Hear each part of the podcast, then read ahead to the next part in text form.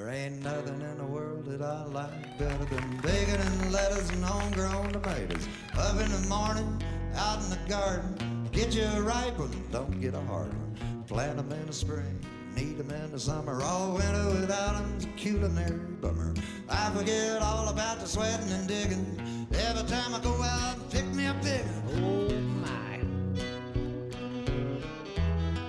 Good morning and welcome into Yard and Garden Live on a Friday morning as uh, we're set to uh, get a hold of your landscape questions and get you an answer.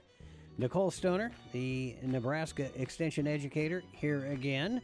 And uh, she has a guest here this morning. We're going to introduce him here in a little bit. Remember, to make this work, we need for you to call 402 729 3383. Little applause here for Nicole Stoner, the lovely and talented. Who did you bring today, ma'am? I brought with me uh, Dave Olson. He's a forest health specialist for the Nebraska Forest Service. So welcome. Thanks for coming. Yeah, thanks for having me. Yeah, we're we've been busy this year with a lot of uh, tree issues, as we were talking before the show. You've, been- you've been seeing quite a few things. So Yeah, a lot of stuff from the uh, extra cold winter that we had and the kind of drought headed into winter last year. So. right, right. So hopefully we can get a few calls on that and help with with some of those issues. All right. Um, Okay. Uh, 402 729 3383. Let's set this thing uh, started. 402 729 3383. Uh, That is the phone number. Uh, we'll get you into our handy dandy uh, screen caller and put you on the air, air here really, really quickly. We have uh, open lines all over the place 402 729 3383. Something just doesn't quite sound right to me. yeah, very echoey. It is. I feel like. It really kind of is. Well, I'll- anyway, up and up and on. Here we go. Uh, 402-729-3383. We're on the air. We're ready for your questions. Uh, phone them in. Uh, let me see. I was talking to somebody who was fussing over their knockout roses. And this is like the whole world is her knockout roses. Okay? Yes. All right. Well, we get our we get our little pet plants. I have a couple myself. Mm-hmm. That they're you know you take extra special care of them because they they they are just that cool of a plant. Uh, so with the, the th- I said, have you seen any of the Japanese beetle? Right, Uh huh. because they really seem to like Yes. knockout roses. Yes. So, and I was uh, brought up. Well, is there uh, preventive uh, measures that somebody can take uh, that has you know a plant that is really adored by the Japanese beetle? Um, I, the only thing I would say is, um, like Dick had talked last week, there are some systemic insecticides that could be applied, and you could apply that, you know, in the spring or anytime now, um, and it would work pretty much through the year for you to help uh, with anything that starts chewing on on the leaves of that plant. Um, so that that is an option. I- I guess that would tentatively, I mean, that would be preventative. Yeah. Um, uh, but the other thing is, you know, you can just watch to see how bad the population gets and just spray. And if you wait to spray with like a contact spray, like a Sevin or something like that, just being very careful that you're not hitting the blooms of the roses because that's where, um, you know, your bees are going to forage. And I saw a honeybee yesterday. Did you really? I did. I was very excited. I saw him on the ground and I had to make sure I didn't step on him. I can top that. I actually fed one the other day. Ooh, very nice. I saw it when I came back from a run. It was just sitting on the pavement, kind of late at night, so I figured it was cold and probably needed some food. So mixed up some sugar water and away it went. There you go. Dave, uh, do you uh, do this often? Feed the honeybees? Huh? Not often, no. I've done a bumblebee before a few years back. but- Okay, well, well, that's right. Uh, you know, it's funny though. Uh, the, the the pollinators, uh, they like uh, they like sugar water just like your hummingbirds do, and so there's always, uh, you know, you buy these hummingbird feeders and they have they they call them what do they call them bee uh, guards or something, and I'm like, why can't we just go ahead and feed the pollinator little honeybees too? Not a bad idea, right? Right. Yeah. Uh, I know they, they like to climb all over the grape uh, jelly that you put out for yes. Orioles. That's for sure, especially when it gets a little bit warmer. Yeah.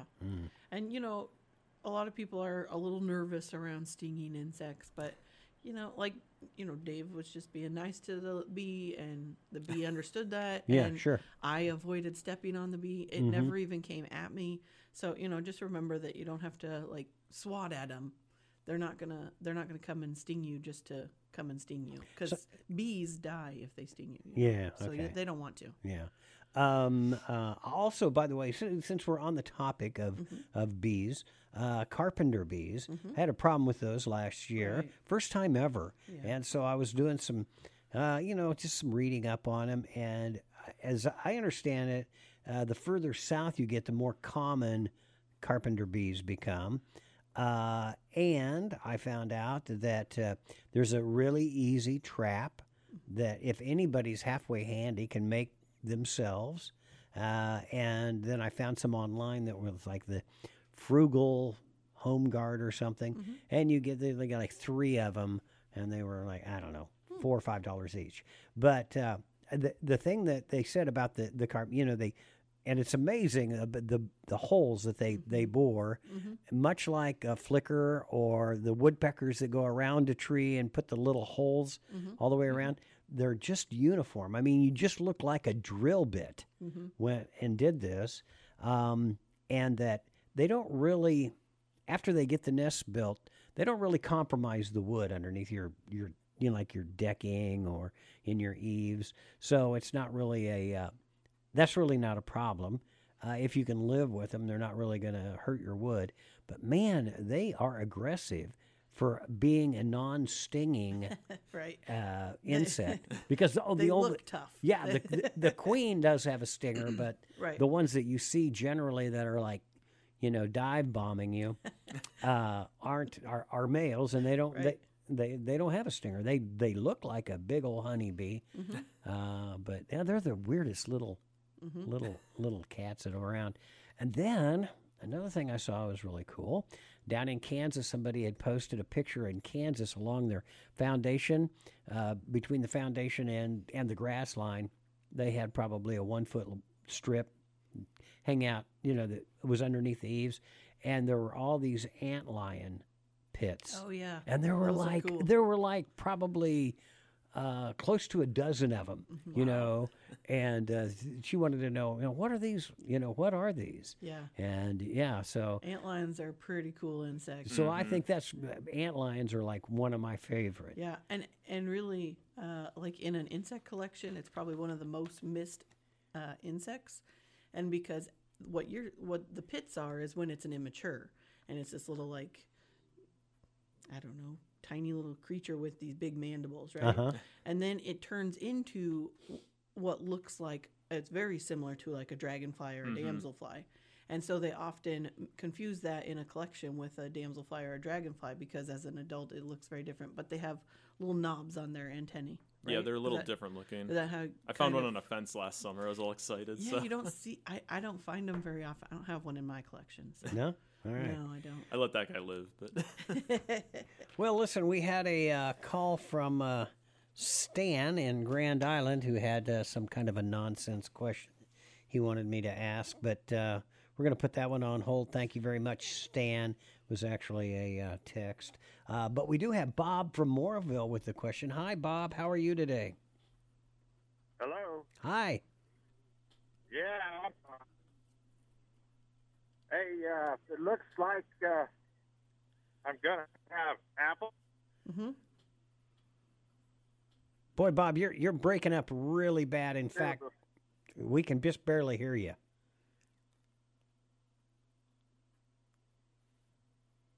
I don't know. Bob's going to have to find a little bit better signal and call. He's questioning his his Apple production, evidently. Yeah. And uh, you know, we'd talked about that a couple weeks ago. I don't know if his is, uh, but he said he looks like he's gonna have apples. So, um, so that's a good thing. But um, now that the the blooms are done, you know, if he's got issues with um, diseases or insects, um, you can start um, treating that tree. You know, for like um using a um, orchard home fruit tree spray, and that's got insecticide and fungicide, and that would help. Um, I don't know what his issue is, but that would be Yeah. one I would think of. So hopefully, either that answered your question, Bob, or you can call back. Yeah. Uh, once you get a little bit better signal, we just couldn't couldn't really grab a hold of it. 402 729 3383. 402 729 3383. If you have a question, now's a good great time to call. We have open lines for you. 402 729 3383. So um, one of the things I want to talk about, you know, we're in that uh, time frame now where we can be planting gardens, we can plant flowers, things like that. I just want to remind you, with the chances of rain that I think I don't know may or may not still be in the forecast, um, just to make sure that you don't mud them in. So you want to make sure that the soil is dry when you're planting things because um, if you go in to plant when it's muddy, um, it'll just compact that soil and it um, it's not very good for root development as they grow. So that was one thing that I wanted to bring up. All right. 402 729 3383. Once again, that's our phone number on Yard and Garden Live. We've got a good long time ahead of us here. We'll be here for about an, another hour and 20 minutes uh, trying to uh, take your phone calls and answer their, your questions. Richard in Marysville. Hello, Richard. Richard, are you there? Yes. What- Um, I had we planted some new trees a year ago. Um, two of them from kind of a maple. I don't remember what what it was, and then the other one was an oak. And uh, the the two of them are really doing good, and the one oak that wasn't going to bud out at all. All of a sudden, on the main stem, it's starting to shoot new shoots out. Is that tree going to survive? It's done for. Are the new shoots all at the base of the tree? Is that what we're dealing with? on the on the main uh tr- I mean the, all the way up it's starting to shoot new shoots but the the old shoots from last year never they did they just never shot new leaves this spring Okay. Do you know, eh, are those the old limbs? Are they completely dead? uh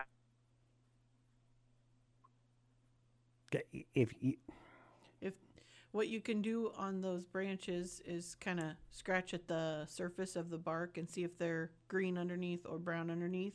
Green means they're still alive. The oaks are a little slower um, coming out this year, aren't they? Dave? Yeah, I've seen some where their leaves aren't fully out yet, or they're Mhm. still like half the size they should be. So that could be part of it. Mm-hmm. Um, yeah, I would definitely recommend checking and seeing if those branches are still alive. give it just give it time till next spring I mean till this fall and then see what happens I guess I would, yeah, I would see what it looks like, you know, in a week or two. Um, see how it's looking at that point. Um, if you're, s- you know, if you're still not seeing any growth on them, and you know, later in the year, you can cut those off. But with it being an oak, you kind of want to wait till the fall. Yeah, we don't Uh, recommend pruning oaks um, until like late summer or towards the fall um, because there is something called oak uh, wilt. Uh, it's a disease that is spread by a fungus beetle. Uh, we don't have a ton of it in Nebraska, but it's something you just want to watch out for. So not pruning um, kind of in the later part of the spring and the Um, early summer. Last year it was the leaves just looked kind of curly and first I thought maybe there was like some oh damage from chemicals or something. But uh, I mean I even put a little Sevin on and gave a little extra fertilizer but I don't know. I guess we'll just have to wait till fall and see what happens Yeah, the curling on that, we see a lot of that on oaks. Um, we suspect that it's um, resulting from growth regulator type herbicides that have a high tendency to kind of volatilize into the air and then settle back down. Um, so you we mean do, s- like dicamba or something Mm-hmm. yeah, things like that, dicamba and Okay, 2,4-D. Um, so that can cause some curling. Um, we're not really sure of the long-term impacts of that yet. Um, but I wouldn't recommend uh, applying, you know, Sevin or anything like that because it's not an insect problem, and uh, we generally don't recommend, uh, you know, the uh, synthetic fertilizers either because if the tree's stressed out, that can actually cause some more problems. okay well we just fertilized it when we planted it I mean that's what they recommended I mean Where did you Uh, get these trees from? uh, Orchland, I think. Okay. And do you know where they were sourced from? Any by any chance? Oh, no, I didn't ask them. I Mhm. I could ask them sometime, but um, So You know, I, and sometimes when um, sometimes our trees are shipped out to like nationwide chains like that, and and they may not be quite as hardy as as they would be if they came from local. And so sometimes Oh. you can have some issues with that, and I wonder if there was some issues with the winter and Mhm. and that. okay. hmm Yeah, well, wasn't gonna do anything anymore. Wait replant them. Yeah, I would. Uh, you can give it some time before you decide if you need to replant. Okay. Uh yeah, I'd, I'd I tell you what, I'd give just about anything for the next call to be nice and clear. wow, what's the thing with the phone lines this morning? Hard to understand for some reason. Uh, we'll try again. Uh, we certainly uh, want you to give us a call at 402 729 3383. 402 729 3383. We'll return with more Yard and Garden after this time out.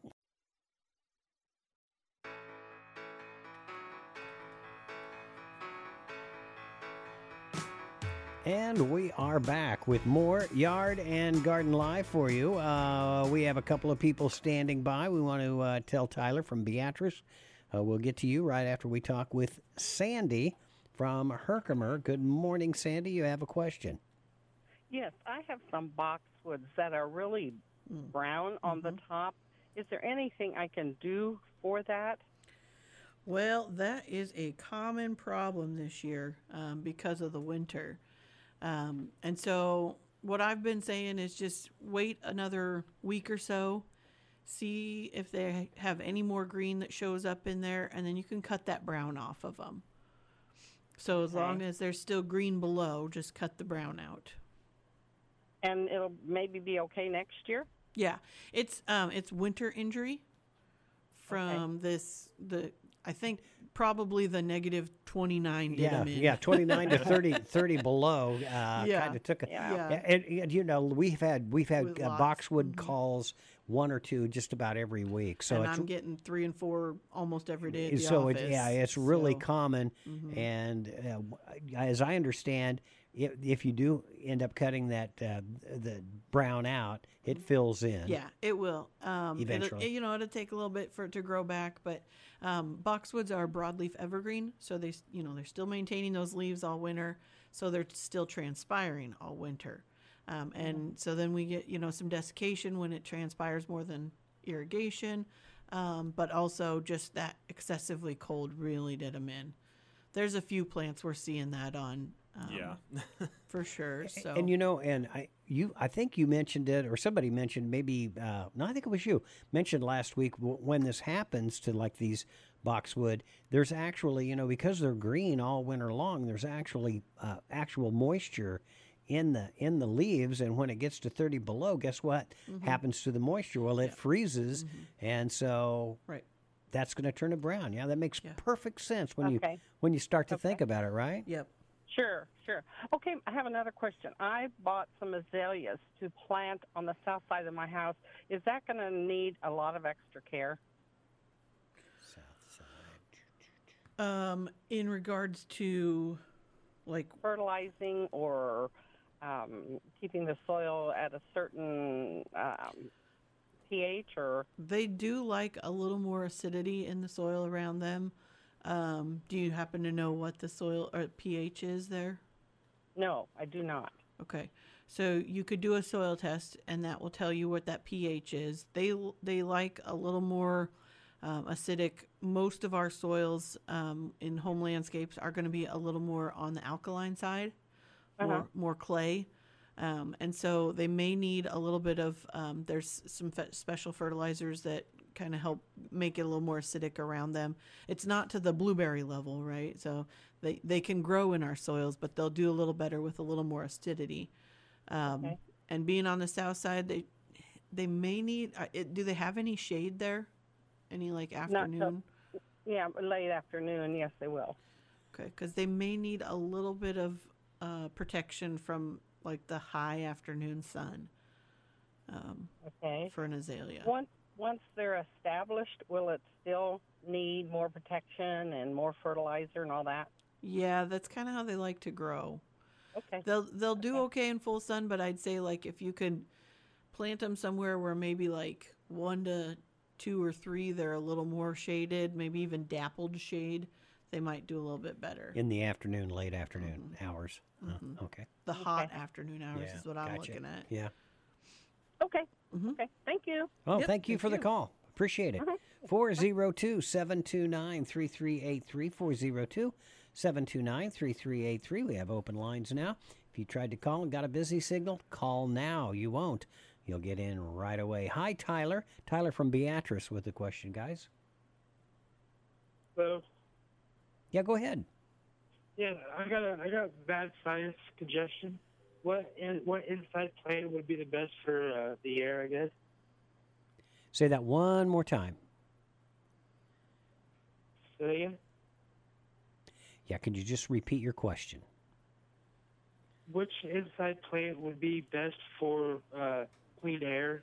Ah, to help you clean your air inside. Yeah, You want a yeah. potted plant that you think that's going to uh, help. Wow, this is a question we've never had. I would go with a uh, what an air air filter maybe inside. I don't know, Nicole. That's a good question. I mean, some of our plants are going to help with that. I, I think pretty much, or a lot of your house plants will help a little bit with that.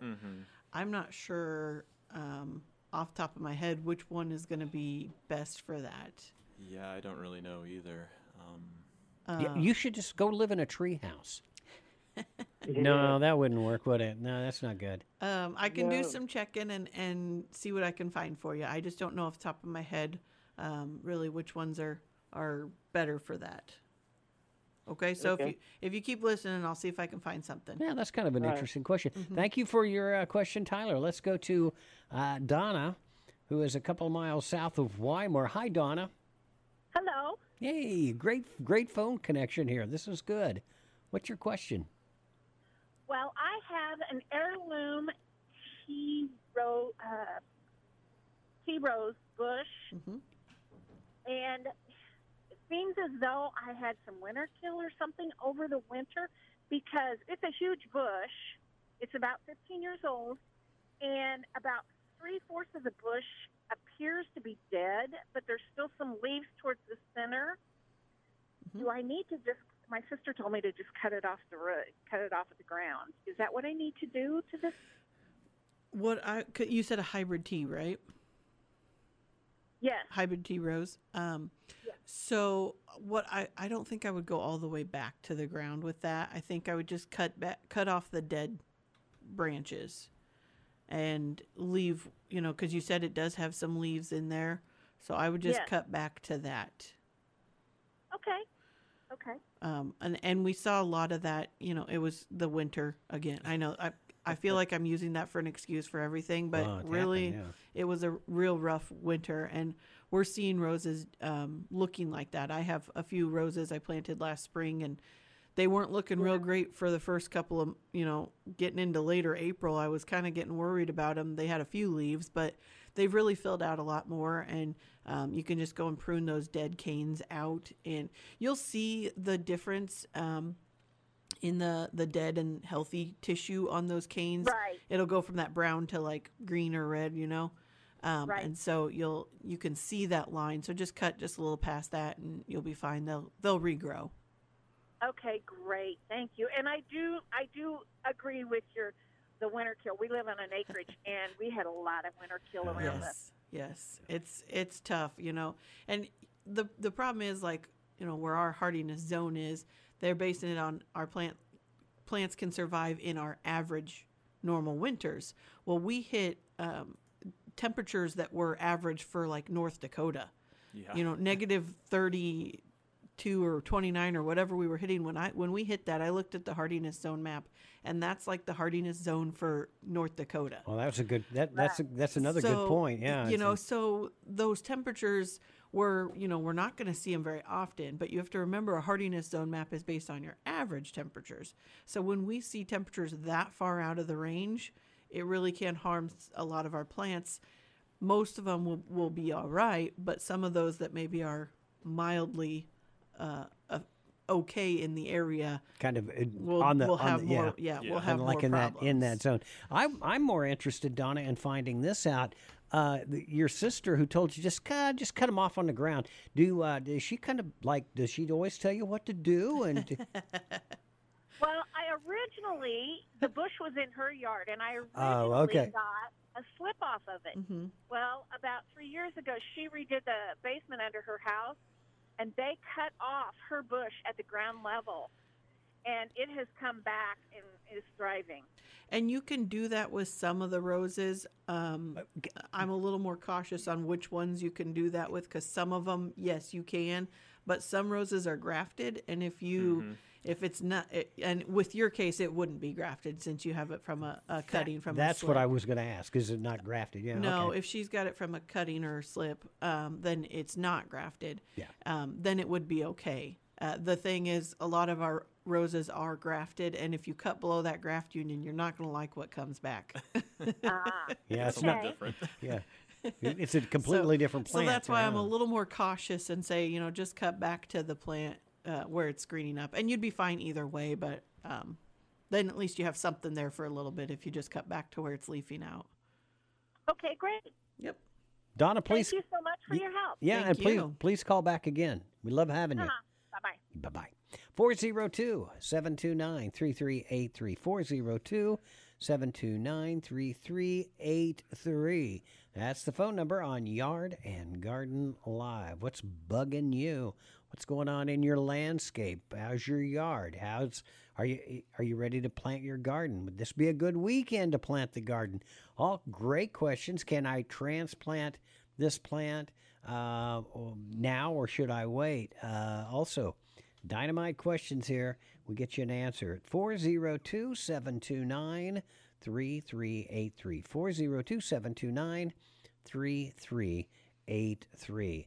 Uh, boy, I tell you, I was looking at, at my trees and I'm going, I'm going to have to spend just an afternoon going around and uh, uh, cutting the suckers out of my out of my around my uh, trees. I've got uh, a whole lot of that going on. What kinds of trees are we? Uh, a little bit of everything. Uh, my pear tree is suckering real bad, uh, and then I've got a couple of the, uh, the flowering crabapple trees, Those will do that. and they're they're yeah, and they've always they've always suckered really bad. Uh, my apple trees they're not suckering so much. That they're dwarf and they're a newer, you know, they're they're a newer cultivar, so I don't know if that made any difference or what, but the stress level can impact that suckering as well. yeah. So some plants are just prone to suckering. Maples tend to do that Yeah. just Yep. because they want to. hmm Um, but oftentimes when a tree is stressed, like we see with emerald ash borer, one of the indications is they sucker a lot, and it's because if the top is dying or very stressed, they're trying to push out new growth, and that's just where it can come out. Right. When you uh, when you do go out and cut the suckers off, do you just go down to the ground and pretty much as close as you can get to the ground? And. Yes. obviously, you don't want to treat that with anything. No, there is a product sucker stop. I've or heard of something, it. Yeah, I but I think seen the reviews are. I think the reviews are mixed on it. yeah, I think it's made out of. Kool Aid and vinegar. So, yeah, can make your But no, you don't. You don't want to treat uh, that with anything because it can kill the main plant. I mean, it's part of your roots of Right. your main tree, right? Right. Right. All right. Here's Jerry from DeWitt. Hi, Jerry. Hello, how are you? Pretty good. What's your question? Well, I'm more curious than anything. There's some trees growing in an area that I have some property, you know, some property that I own, and I do not know what type they are, and I'd like to know. Well, I wonder if I could send. I've got I've got Nicole's number. If I could mm-hmm. send her a picture, would she be able to maybe give Yeah. an answer? Yeah, send a picture of like the leaves so that I can see like the arrangement, like how they're on that branch, um, as well as uh, you know like an overall of the tree, um, and those kinds of things. If you see any flowers or fruits, those are really helpful. also, No, also Jerry. never flowers. Okay. Okay. Look also, Jerry, for a like a little green plastic tag that might be around, and send and send her a picture of that too. Okay. No, we'll be we'll be waiting for that picture to come in. Yep. And uh, is there anything else? All right. Well, I will try and send it. I don't know if my reception's gonna Okay. let it go or not, but I'll try. All right. Okay. If it's after the show, you know where to find me. Okay. Thank you. Thanks. 402 729 3383. 402 729 3383. Yard and Garden Live here on this Friday morning. Uh, May and May and June and April, May, June, just especially the first parts of June, just a great time to uh, do Yard and Garden Live. yes. You know, and then you know you get into the summer, and man, you're just kind of plodding along. Yep. But uh, well, that's when the bugs come out. yeah, well, there's something. Yeah, something's going on. Uh, Four zero two seven two nine three three eight three is our phone number on Yard and Garden Live. Love to have you be part of the program this morning. Again, we have open lines at 402 729 3383. And Shirley from Fairbury has a barking dog and a question. Hi, Shirley. Hi. Uh, I was wondering, is it too late to put crabgrass control on the lawn? Um, no, actually, our soil temperatures have maintained in that 55 to 60, unfortunately, this time of year. Um, Yeah. So you may have some that has germinated. So there's products like, I think Drive is the one that's both pre and post emergent activated, or so it works on stuff if it has ar- already germinated. Um, and so that would work for you. Um, and even if you use just a straight, uh, straight pre-emergent, you might have a few plants that get through, but you'd still be pretty fine. I mean, pretty okay on on applying it now. If you haven't done it, I'd say go ahead and, and use that. Okay, very good. Thank you very much. Thank you, Shirley. Uh huh. Four zero two seven two nine three three eight three. Uh, if you want to uh, apply a uh, fall application pre-emergence to uh, take care of oh henbit and a few other things like that, what would be a, a good pre-emergence to buy for that? And since right now uh, you were looking at uh, all kinds of things that are pre-emergent leaning uh, on the market, you might want to go out and get some before uh, it's all gone. Or, or is a person just as uh, well served with a uh, fall application of 2,4-D? That's a, a, a long question there. So you have any? as long as you hit a little later with a 2,4-D, Right, in the fall. um, you would be fine. You would still catch the henbit um, after it has germinated. Right. Um, there are some pre-emergent herbicides um, for uh, for your broadleaf weeds in the fall, and um, I can't remember what they Well, are. you get a chance. Maybe Yep. you can figure I- it out. I'll figure that Yeah, out. All right. I know. I know. There's oh, there's only like three chemicals. That, Yeah, You know. I don't know if you- why you can't keep track of. There's uh, what three? Well, maybe four. I keep track of the crabgrass ones. Yeah. Okay. Um, but the the post-emergent ones, as long as it's you know hitting like that mid to late October application time frame, then the henbit should be germinated by then, and so you should be able to catch it with All that. right. Let's talk to uh, Donnie from Bruning. Hi, Donnie. What's your question? Hey, when's it uh, a time you can spray your linden trees for them Japanese beetles?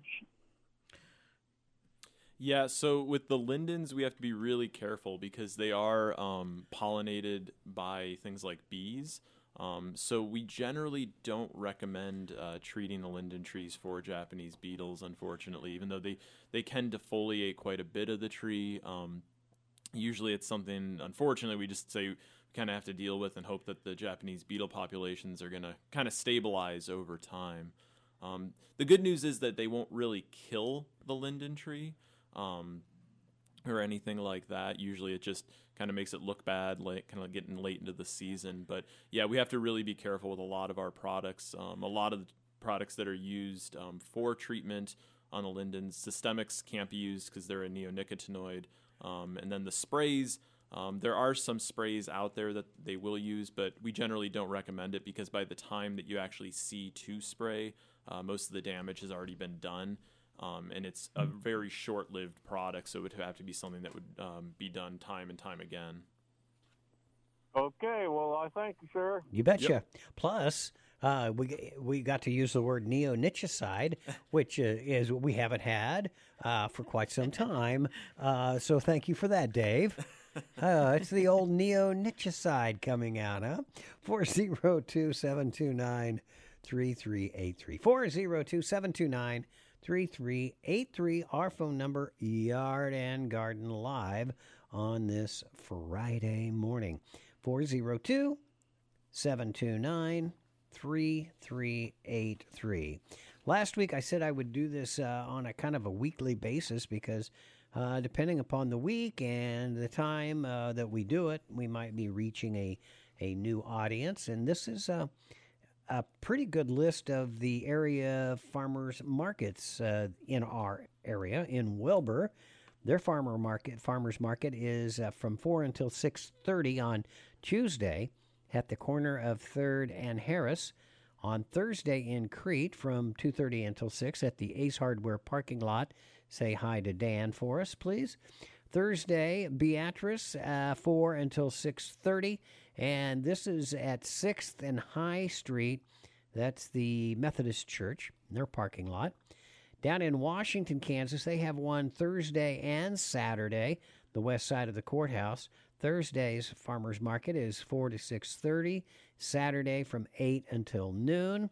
In Hebron, 8 until noon on Saturday as well at 240 Lincoln Avenue. And uh, Growing Farmers Market back in downtown Fairbury. Nice to have it back uh, in the downtown area. They are here 8 until noon on the west side of the square on uh, Saturday mornings as well. Uh, Four zero, and by the way, if you hear of one of those and you go, no, that's not quite true, uh, if you, or if you want to add one to the list, you certainly can do that by giving us a call. Or your questions, we can answer those. 402 729 3383.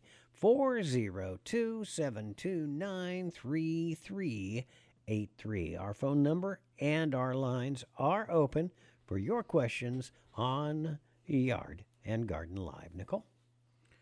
Well, I did receive the photos from Jerry from DeWitt. Okay. But um, we're if I'm looking for a little closer up of the leaves, and Okay. so I messaged him back asking for that. So just that's what we've been looking at is Been having a debate over what it is. yeah, we're we're not 100% sure because we can't quite see like the arrangement of the leaves. Um, and so that does make a big difference on if it's if they're opposite or alternate. Um, will make a difference in how those um, and what that is. So Okay.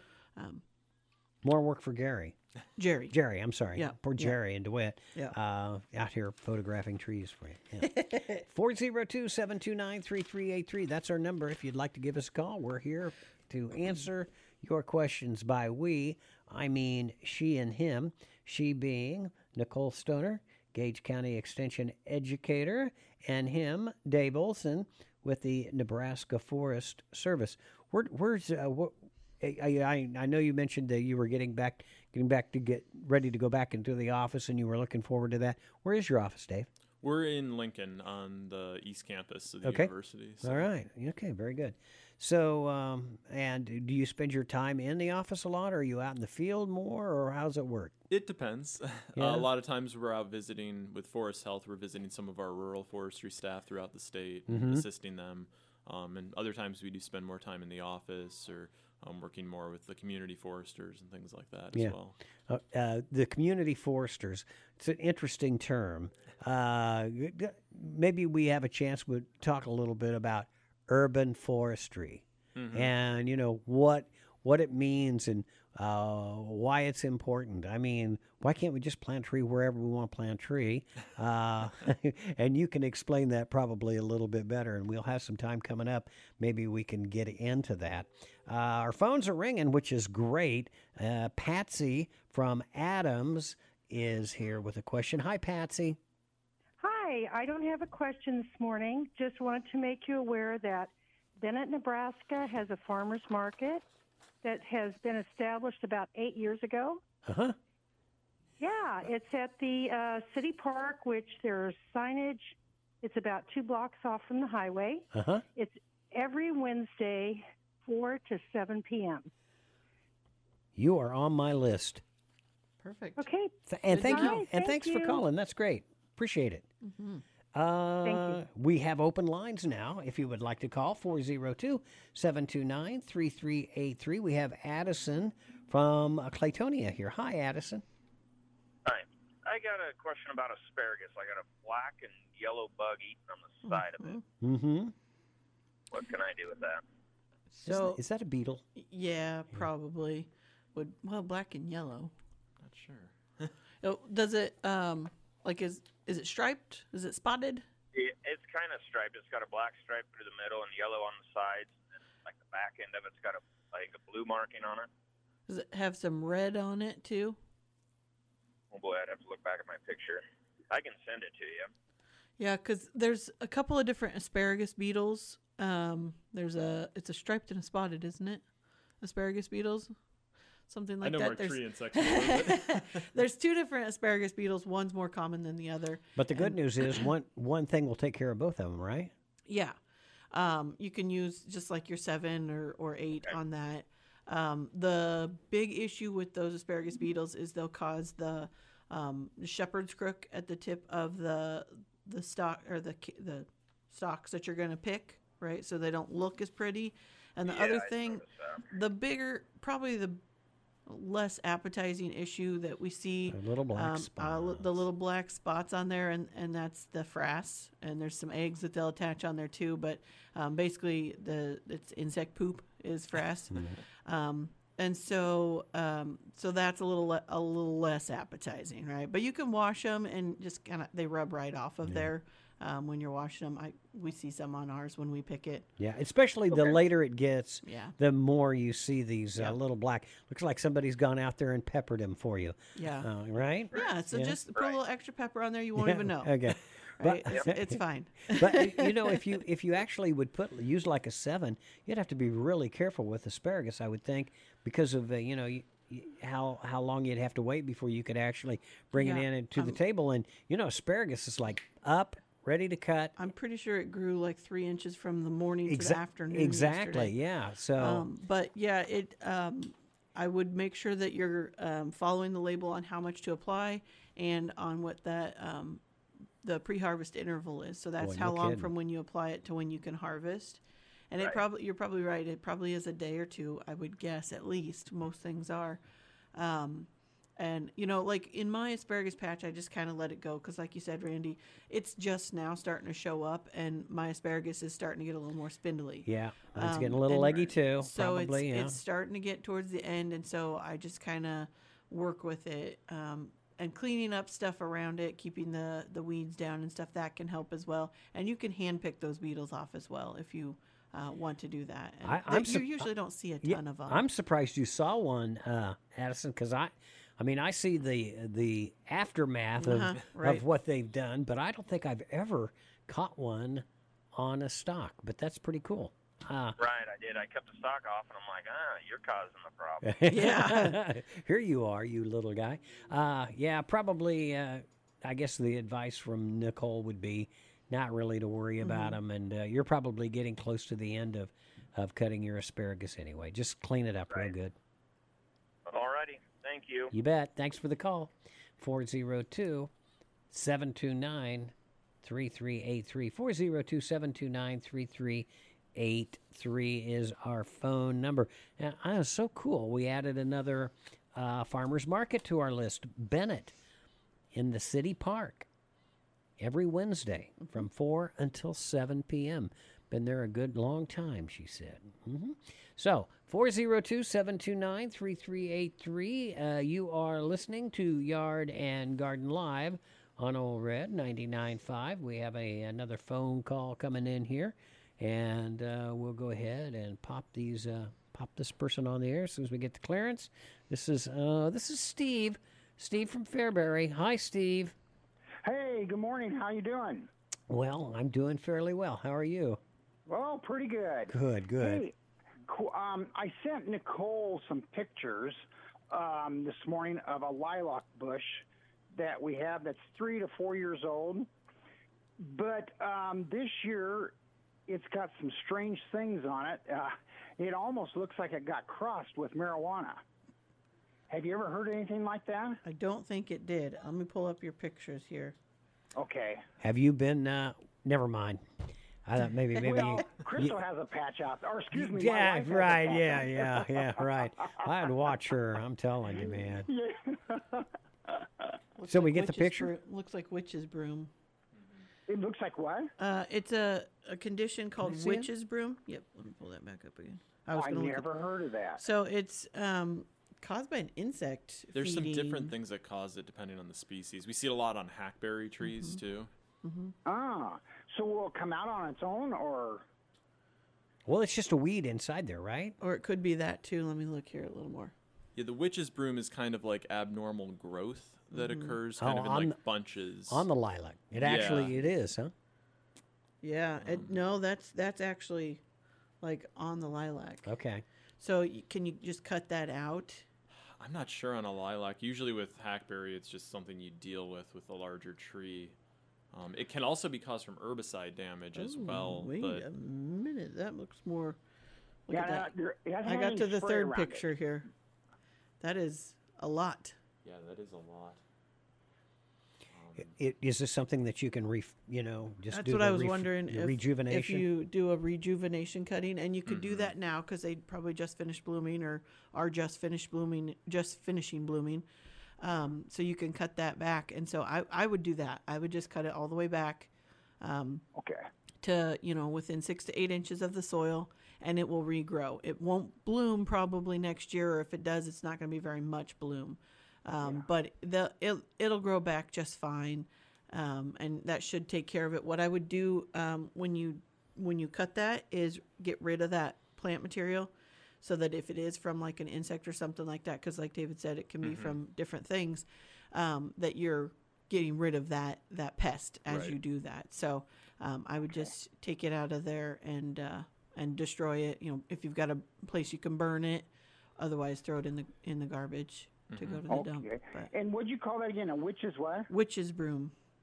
Witch's broom. Okay. Mhm. That that's kind of fitting too. yeah, it, it is very interesting. And um, Yeah. if you don't mind, when I post the questions on my blog, I might use a picture or two from this. If you don't don't mind me using Oh, that. No, no, that's fine. Yeah, okay, I so that they, you know, the listeners can see what it looks like too. Yeah, uh, you know, lilacs are so hardy that I Mhm. just never had anything like this happen. Yeah, it does look very odd. Yeah, yeah. Hey, listen, thanks for the info. I appreciate it. Thank Thank you. you. Of course. Have a good one. You huh? too. Take care. Bye bye. Steve, thank you. We'll be back with more Yard and Garden Live. Stick around. Don't go anywhere, please.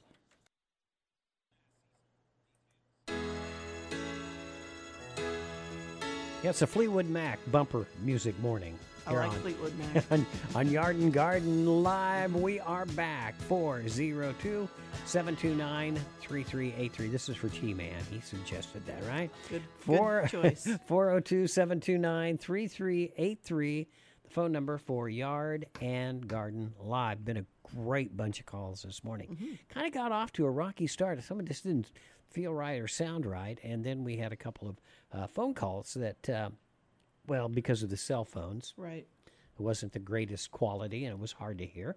But we're rolling now. 402 729 3383. And we'd love to have you part of the program. 402 729 3383. So um, we did get the photos from Jerry from DeWitt Mhm. uh, of his tree. And Dave, you want to take that because you figured it Yeah. out and I didn't. so we're pretty sure that it is a Kentucky coffee tree, uh, which is actually a really good tree to plant. It's a uh, tree that uh, the Nebraska Forest Service we encourage people to plant because we don't think there's enough of it um, in the state. And it's a really cool tree too because it's actually got a bipinnately compound leaf. So the leaves themselves are actually very, very large. What you're seeing um, on those little leaflets, actually, they go onto one stalk, and then those attach to another stalk. That whole thing is actually considered the leaf. So uh, kind of a cool, uh, Mhm. different tree, but will should do very well um, in this area. and they have cool bark and they do have big old Kentucky uh, bean pods uh, or coffee bean pods up in there. Um, but they you They know, do fall down. They will. Mhm. Squirrels will eat them um, and things like that. I think Um, we've seen these in city, in yeah. Fairbury City Park. They have a one, maybe two like that. Yeah, and some people don't like them. I think they're cool because that helps me to identify them in the winter. Mm-hmm. Because you'll still see some up there, but um, but yeah, it's a really cool tree. We just don't have enough of them. So All right. yeah, Let's uh, talk with Bob from Swanton. Hi, Bob. What's your question? I got a couple of them for you. Pine, you we got Uh, we got a two for one going today, buddy. Oh, okay. I had a I've got a burning bush on the northwest corner of my house, and last year it leafed out, and then the leaves all dried up and fell off. Now this year, uh, the north side of it leafed out, and the south side of the bush is dead. You can break the the like branches right off, and Mm-hmm. and I don't know something got sprayed or why one half would be alive and the other not. Well, we are seeing a lot of problems with burning bushes right now uh, this year, and they're just not leafing out, or we've got a lot of dead, like what you're saying. Um, it could be that the north side was just getting hit by more of that wind during that real cold time frame, um, but um, it I would guess a lot of that this year anyway is from um, winter injury. Uh, Um, burning bush is one that can take uh, a rejuvenation cutting. Mm. Um, so you can cut that one back and it should regrow if you would like. So, or you could then- just you could just cut out the side that's that's bad and it should fill back in. Okay. Then I got a friend of mine that has two uh, pear trees, Mm-hmm. and the top parts of both of them aren't leafing out. The bottom leafed out, but not the top. Will that come back? Uh, it might. It's it depends on if that's alive or not. It might just be late leafing out. Uh, again, Oh. I would say that that's if it's at the top like that. My guess is that it might have to do with the extreme cold that we got, or Uh-huh. um, sometimes the early cold if we get a freeze really early on in the fall where it drops really low really Oh, yeah. quickly. Um, that can do quite a bit of damage, and when it's kind of at the tips like that, that's what I tend to suspect with that. So. Oh, so it will come back or it, it won't? It might not. If it's dead, it probably won't come back, um, which might change the shape of the tree. Um, sure. Sometimes, sometimes uh, pear trees are if they're old, older pear trees, they get really, really big, and people just don't go up and, and prune them like they should be pruned. Uh, is a, a, is a pear tree similar to like other fruit trees where you really kind of want an umbrella and you want the middle of it more open? But Yes and this is, no. these are pear-shaped trees. They're not pear trees. Oh, what Oh, kind like- of tree is it? Uh, that's all I know. Yeah, you know, I, I think I know what you, what what you're talking like a about. Callery pyramid. Yeah, it, and they're they really are they pretty? Do they flower real pretty? Yes. So these are ornamental. Yeah, I, Yeah. yeah. Yeah. Right. Okay. right. So yeah, so like Dave said, it, it may not come back up there, especially Uh-huh. if if the bottom half has the the leaves. And the other thing, you know, if you get borers or canker or something like that, there's a lot of different things that can affect it that makes the top half die back. Um, And if that's the case, it's not gonna regrow. Yeah. So you might give it a little chance and see if it comes out of it. The ornamental pears are one though where we tend to see more winter damage on those. Uh, Uh-huh. and they're really pretty, but man, they're they just not they don't have the longevity of a lot of our other trees, do they? They have really bad Yeah. branching structure from an Right. arborist standpoint. and Yeah. they're actually turning invasive in a lot of parts of the United Are they States really? too. So Yeah. we're encouraging people not to plant them in the yeah, future. if you if you notice, because I've had one and it's gone now, because of that's what happened. Is it there at the very you know at the at the bottom of the tree? It'll have a number of. Uh, they're not limbs; they're really trunks. There's like you know, and they'll split off, and then in the winter, what happens is water will and snow will get down in the in the crack there in that crevice, and then it'll freeze, and then it'll thaw out, and it'll freeze, and every time it does that, it opens that tree up a little bit. So they don't. Those really- are co-dominant leaders. Thank you very much. I was going to say codominant. I knew you were. I knew you were I- thinking of it. You I- just couldn't I, remember. I knew that it was either that or a neonicotinoid.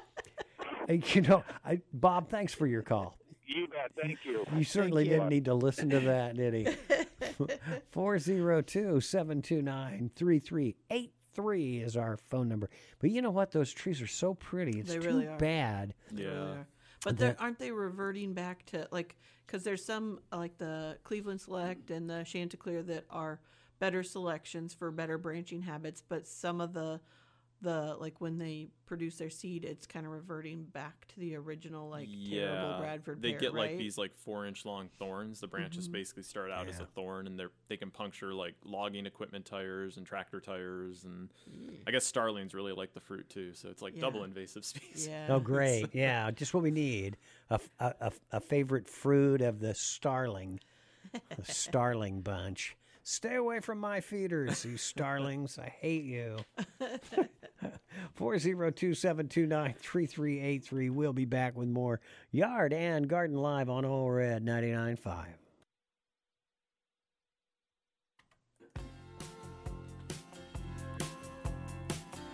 Yard and Garden Live, 402 729 3383. We are back taking your phone calls and answering your questions. So if uh, you have a question about something weird going on in your landscape, 402 729 3383. That is the phone number to call. We have open lines at 402 729 3383. Would love to hear from you in the remaining time that we have left. And we have plenty of time for your phone calls. And we're setting a record pace today, by the way. So if you want to be part of a record breaking Yard and Garden Live, that would be great. But we need at least one more call to make that happen. Oh my goodness, it sounds like St. Jude here. Uh, not nearly as important as St. No, Jude, by the no. way. Uh, Yard and Garden Live here on Old Red 99.5 402 729 3383. That is our phone number. And if you've got a question, you should find that line open and we can pop you on the air speedy quick and get you an answer. For instance, Jim in Beatrice. Hi, Jim. You have a question? Yes, I do. We moved to a new place uh, this winter, and we have what we think might be a fire bush on uh, one end of the house, but it hasn't leafed out at all yet.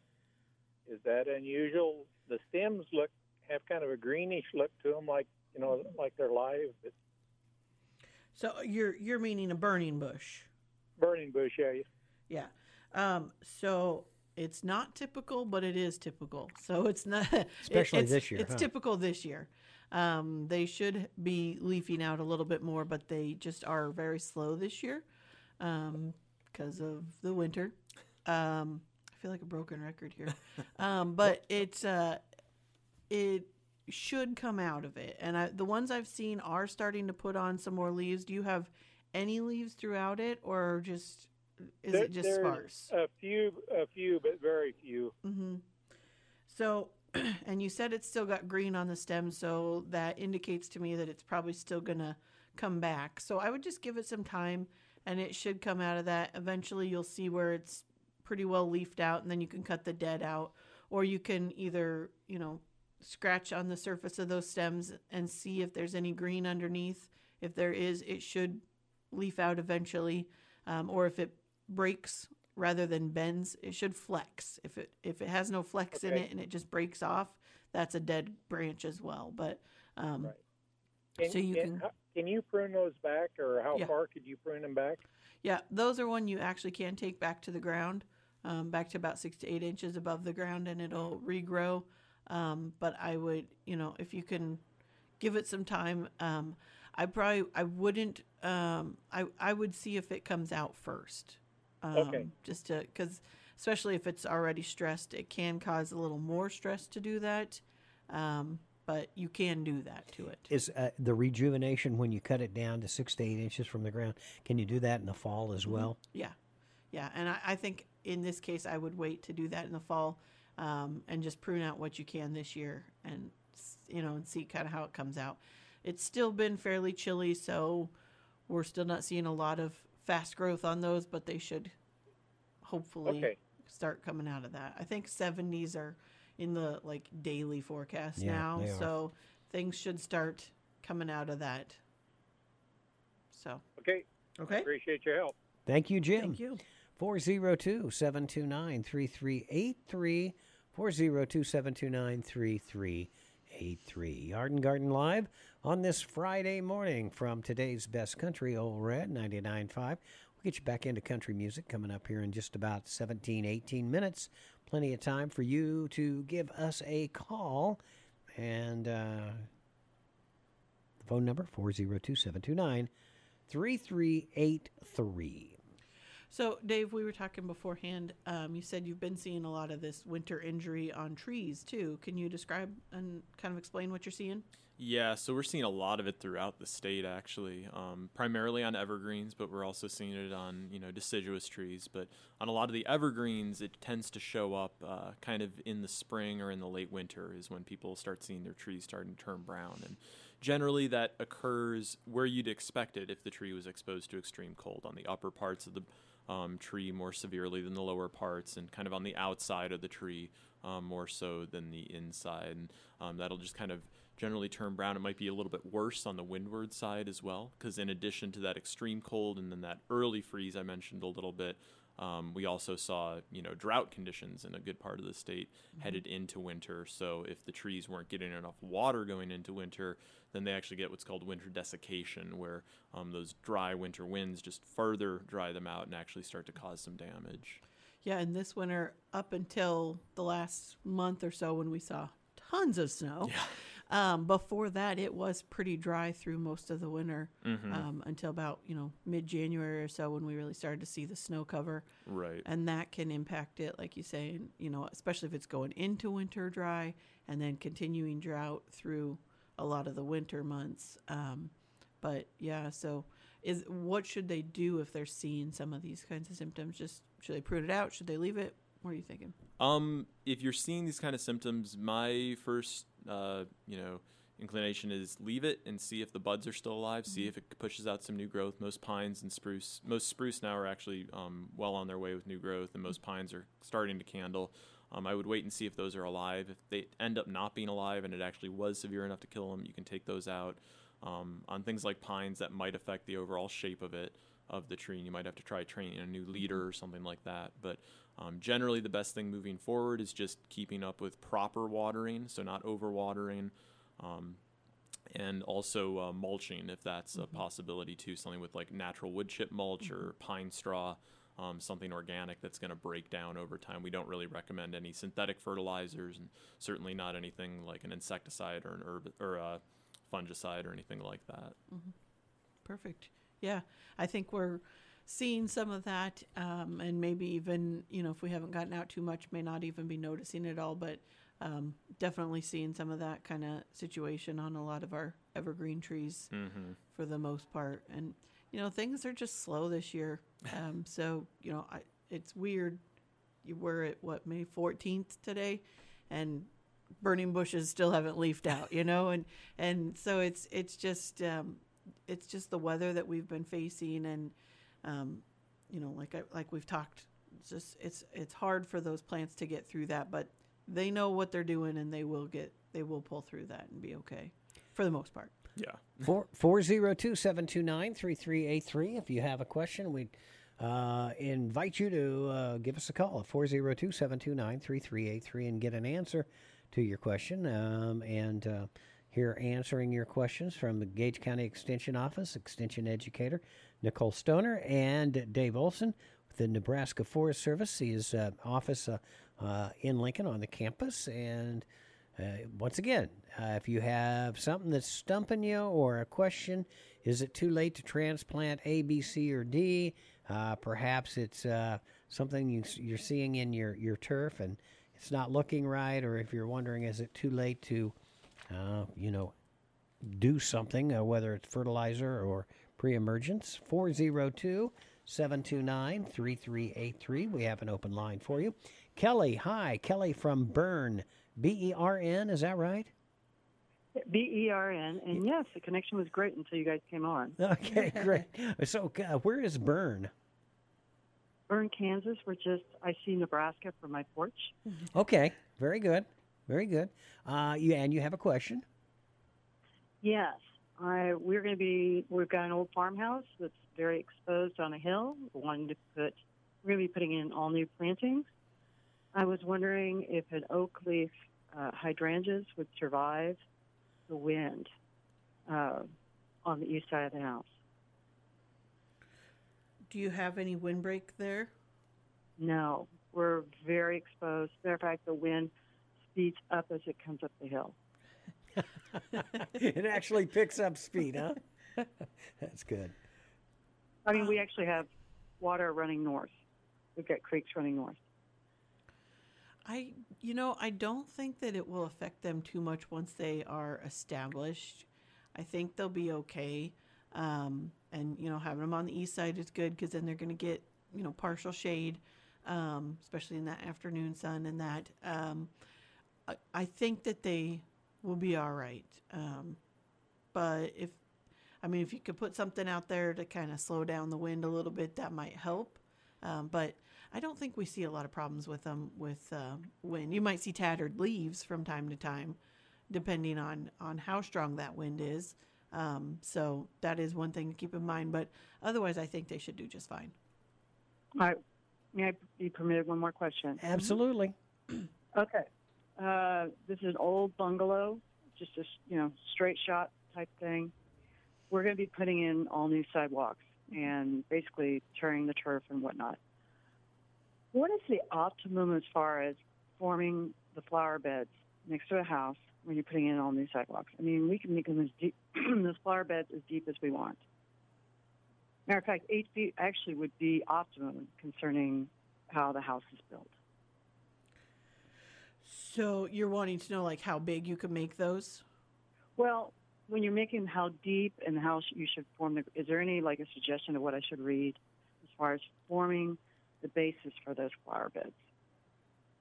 Because you're basically starting from scratch and fresh and brand new. Correct. What are you meaning by deep? Are you digging out the soil and putting in new, or what? Well, there is uh, all the old cement is being pulled out. There's a cistern being pulled out. There's a an old oil tank that's being pulled out. We're wondering about if we need to bring some soil in. Um, but I mean, actually, depth from the sidewalk to the wall of the house. Excuse me. Okay. So, really, with that, I mean, you can go as big as you want. Um, the one thing I will caution you is don't get it too big that it's unmanageable. So, um, you want to make sure that it's something that you can still take care of. But I guess um, you can go really as, as big as you want, though, for that and and for like adding soil um, you know if it sinks or whatever you may need to add some to bring it back up to grade but just make sure that you're going with like just a topsoil or general compost something like that um, you know so that it c- and you blend it in when you're doing that you know Mhm. you're, you're tilling it together so that you don't have just like this layers you don't want that Okay.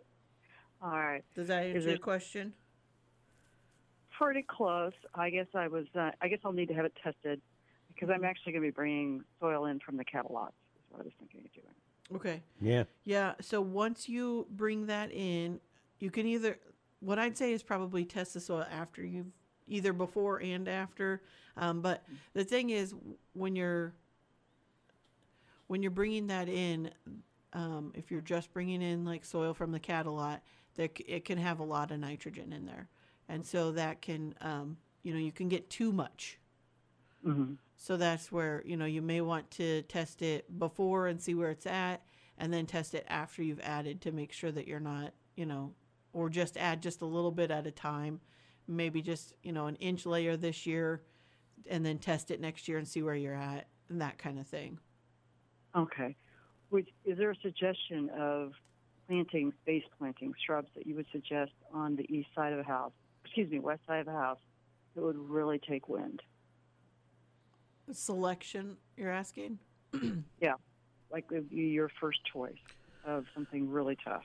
And it would be hot there because it's the west side, right? So, like, probably full sun. hmm Yeah, I mean we're talking bulletproof. hmm I would say spireas and daylilies would be on my top of that list because they are tough. You can't kill them. I mean, I've tried. You can't kill them. okay, but which which spirea isn't there several? Yeah, um, there's a few different kinds, and a lot of them will will do pretty well. I, I don't think I think any of them will do fine. Okay. Thank Okay. you very much. Thank you. Thanks for the call. And uh, this is Kathy in Beatrice. Dave, you're next out of Dakin, but first, Kathy. Hi, Kathy. Hi, how are you? I am fine. Good. Um, first of all, just want you to know I love listening to your show. It helps me um, get through my dusting the house and that kind of stuff. So thank Well, you very thank much for the entertainment today. Um, I have a couple questions. Um, number one, I'm putting um, shredded newspaper down Mm-hmm. on our raised garden bed, and I want to know about how thick you think that should be. I would stick with the um, the general for any mulch, which is about two to three inches deep. Okay. Because you know you want to make sure the, the roots can still get the the air they need and moisture can get down to them. So Okay, that sounds great. Thank you very much. And the other question is I have um, an endless summer um, hydrangea in front of our house, and it's um, the leaves are coming up like crazy. I left all the old wood from last year and um, haven't touched it. Um, I'm afraid to touch it because I know it blooms on old and new wood, and I'm not sure when would be a time when I would feel it would be safe to go out and trim it up. so uh, those old branches are they um, are they just bare Um, or do they have leaves on yes, them? some of them are, some of them are not. Okay, so the ones that are bare, you can cut those out at any time because they're they're not going to come back. They're done. Yeah. Okay. Uh, the other ones, I think I would probably um, wait till. I think I would wait till it's done uh, blooming, if I could talk, before you prune that. Okay, sounds good. All right, thank you very much. Thanks. And here's Dave in Dakin. Hi, Dave. Hello. Um, got a question since you have a your good tree man here today. Uh, what about transplanting hackberry trees? Uh, I farm along a creek, and, and, and there's places where there's, you know, two foot tall hackberries, three foot tall, five foot tall. I mean, all the way up, obviously. But if I was going to spade some of these out by hand, how how big a root ball do I need, and how small a tree should I aim for to try to transplant? Um, yeah, that does definitely depend on the size of the tree. Um, it's usually easier to transplant a tree, and you'll generally have more success if it's on the smaller end. Um, as they get bigger, the roots go out quite a ways. Um, trees can actually send out roots two to three times in length as they are tall in a lot of cases. So um, I would definitely recommend going for maybe some of the smaller saplings, um, things like that, if you're going to transplant them. As far as the actual um, root ball size, I would say honestly probably as big as you can get, um, as big as you're able to. Hackberries are pretty tolerant though; they're a pretty uh, rough and uh, ready species, so they should do okay. But yeah, I would say um, definitely go for the smaller trees. I wouldn't um, be trying to pull out anything too large, and um, the root ball yeah, just um, probably as much as you feel like you can get in a reasonable amount. If it's a smaller tree, too, you're going to be containing more of that uh, root mass when you do it anyway. So, Okay, all right, that gives me some ideas here. But even like a, a, a three foot tall one would,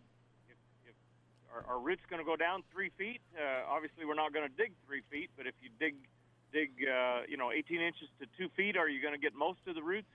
No, you don't have to go that deep. Most trees don't go that deep in the ground, actually. There's a few species that'll send a taproot um, initially when they're young, but a lot of trees, um, they're mostly in those top, like, um, like within like a top foot of uh, the soil usually is where they have a lot of their roots. Um, so you really don't need to go down all that deep. It's mostly going to be spreading out more. So so a bigger circle might be better than deep, is what you're saying. That's what he's saying, Dave. Kind of think of a dinner plate, Mm-hmm. an upside down dinner plate, and how you know uh, that. Mm-hmm. Okay. And, and when and when Dave says he's going to dig them up, he means uh, Mrs. Dave is going to be up there digging them up. All right, Hey, Dave. Mrs. Mrs. Dave might might uh, how how aggressive do you get? Second follow up, how aggressive do you get about watering those those trees? Uh, and I'm I'm sure there'll be a mulch would be uh, important, but uh, uh, watering. Uh, do you stay fairly aggressive after you've moved them the first month, two months? Um, I don't. What's your opinion on watering? Because usually with watering, we recommend um, at least once the tree's established. If you're in clay soils, they should be getting about an inch a week, um, and if they're in sandier soils, about two inches, and that's taking into account if they've gotten anything via rain. But as far as Right. transplanting, um, I would follow along with that pretty, pretty much the whole time. Um, I talked with uh, Bob Henrickson one time when he was here, and we talked about like newly planted trees. And you know, you think about it when, and th- this would be the same with these transplanted. They're not going to have a big root system, so um, you know, like 15, 20 minutes once a week is probably sufficient if we're not seeing rains.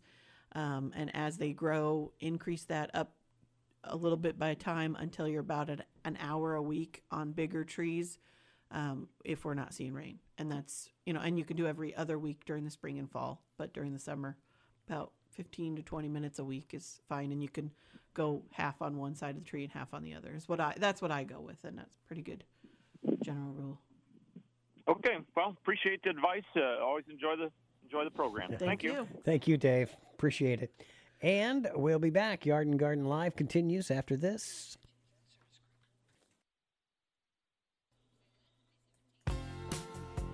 Wow.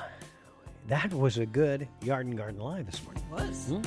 Record amount of calls. And we Must have been the Fleetwood Mac. that must have been. Have to tell Trevor, he, Yeah, he did it. He did. He did well. Uh, definitely. Before we go, we want to say a big thank you to uh, Dave, Dave Olson, with the yeah, with the Nebraska Forest Service. Uh, brought a lot to the program, and uh, neoneticide or something like that. I still got that written down. I'll Those try to. pesticide names are Yeah, all I'll- difficult. I'll try to remember They that for really are. next year. there's different pronunciations too, depending on who you talk to, even Ah, in like good. professional circles. Good, good. That Yes. means I can butcher it up a little bit and say, "No, I heard somebody else say it." Yeah. love it, love it, love it. Uh, so yeah, thanks for coming down and uh, spending some time with us, and hopefully uh, you can come back next year again. yeah. Thanks for having me. It's really fun. so. Thanks for coming. And uh, next uh, next time around, who do we have? We have Kathleen Cue. She is from Dodge County Extension, so she does what I do up in Dodge County. Yeah. All right. So, very good. yeah. And so until then, keep it green and keep it growing, folks. Uh, Yard and Garden Live will be back next Friday morning at 10 a.m. right here on Old Red 99.5.